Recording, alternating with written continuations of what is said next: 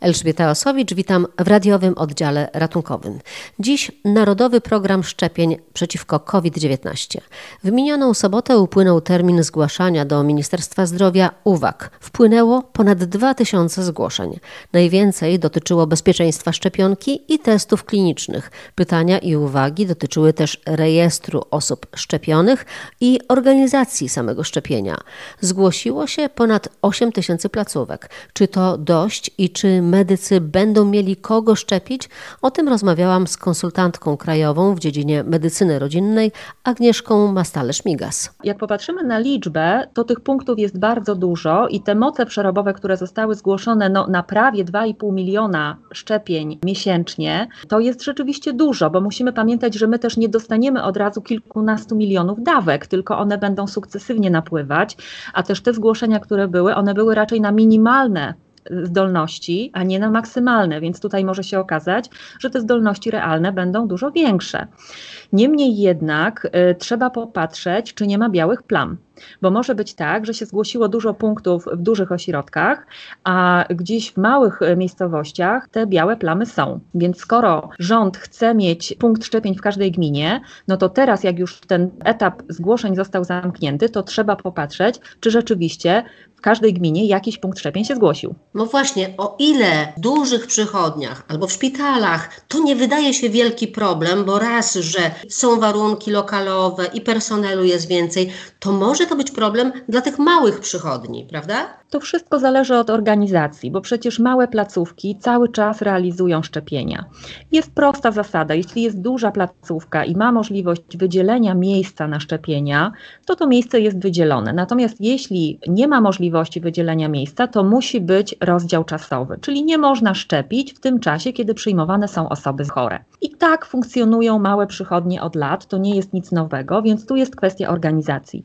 Wiadomo, że małe placówki zgłaszają się raczej po to, żeby szczepić przede wszystkim swoją populację. Więc to da się zorganizować, bo tutaj nie musi to być natychmiast w tydzień, w miesiąc. Można to rozłożyć w czasie i choćby codziennie szczepić po kilka, po kilkanaście osób, wygospodarowując godzinę, dwie godziny grafiku i myślę, że to się da zorganizować. Natomiast oczywiście dużym wyzwaniem jest rodzaj szczepionki, prawda? Bo tutaj szczepionka Pfizera jest bardzo wymagająca i w małych podmiotach to będzie duże wyzwanie logistyczne. Natomiast pojawią się przecież inne szczepionki i kiedy one się pojawią, no tutaj już takich wymogów wysokich nie będzie. I tutaj no pobranie szczepionki, która może być długoterminowo przechowywana w lotówce, no to po prostu podmiot te szczepionki sobie pobierze i będzie powoli, po kolei szczepił pacjentów. Teraz kto ma być zaszczepiony? Wiemy, słyszymy, że w pierwszej kolejności medycy. Czy ci medycy się mają zgłaszać? Wiadomo, że to jest dobrowolne. To jest dobrowolne. Szczepienia medyków będą przede wszystkim w szpitalach. Personel szpitalny już dostał informację, informację, że ma się zgłaszać. No my z podstawowej opieki zdrowotnej pewnie też gdzieś musimy się zgłosić, jeszcze nie wiemy gdzie, bo ta informacja jeszcze nie dotarła. Niemniej jednak na pewno to nie będzie tak, że każdy mały podmiot dostanie szczepionki dla swojego personelu. My będziemy musieli z tych mniejszych podmiotów, z mniejszych POZ-ów zgłosić się po prostu do tych punktów szczepiących personel medyczny.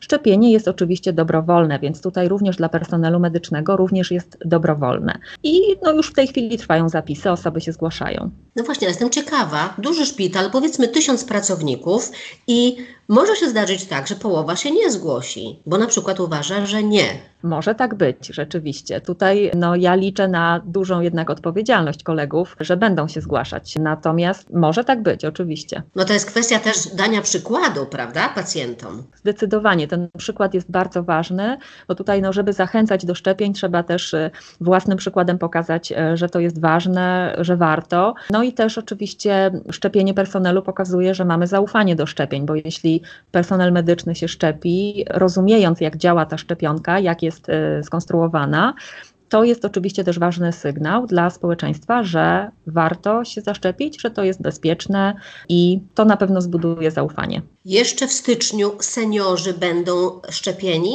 Myślę, że to będzie zależało od dostaw szczepionki. Może tak być, że seniorzy w styczniu jeszcze nie, ale na pewno ta kolejna transza szczepionek, która dotrze, to będzie już szczepionka przeznaczona dla seniorów. Myślę, że no tutaj będą na pewno znane dane właśnie zgłoszeń personelu medycznego, więc będzie wiadomo, ile z tej pierwszej puli de facto dla personelu medycznego pójdzie.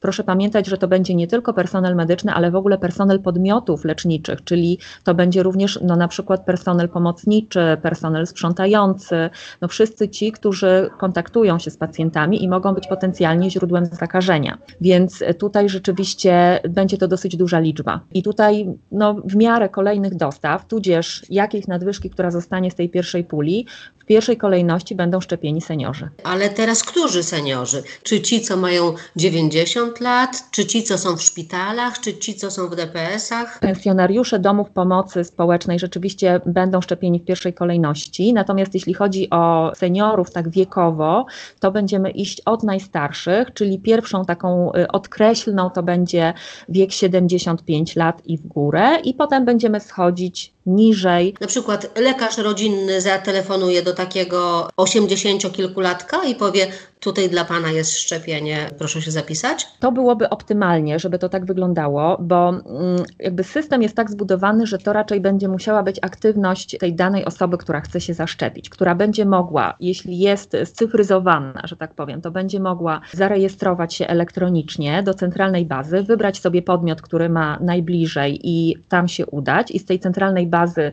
ten podmiot szczepiący będzie już widział, że dana osoba jest na dany dzień, na daną godzinę umówiona.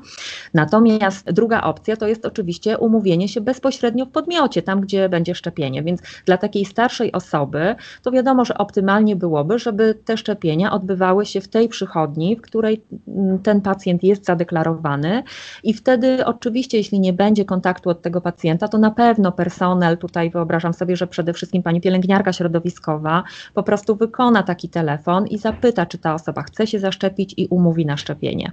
Ozdrowieńcy się szczepią czy nie? Nie ma przeciwwskazań do szczepienia ozdrowieńców, więc jak najbardziej mogą się szczepić. I tutaj, ponieważ szczepienie jest dobrowolne, więc myślę, że to stwierdzenie wystarcza. Takie osoby mogą się zaszczepić, natomiast oczywiście, jeśli ktoś e, przechorował, wie, że ma wysokie przeciwciała, no nie musi się szczepić w tej pierwszej kolejności. Może powiedzmy kilka miesięcy poczekać, natomiast no, według tych informacji, które mamy na chwilę obecną, wiemy, że te przeciwciała po kilku miesiącach znikają.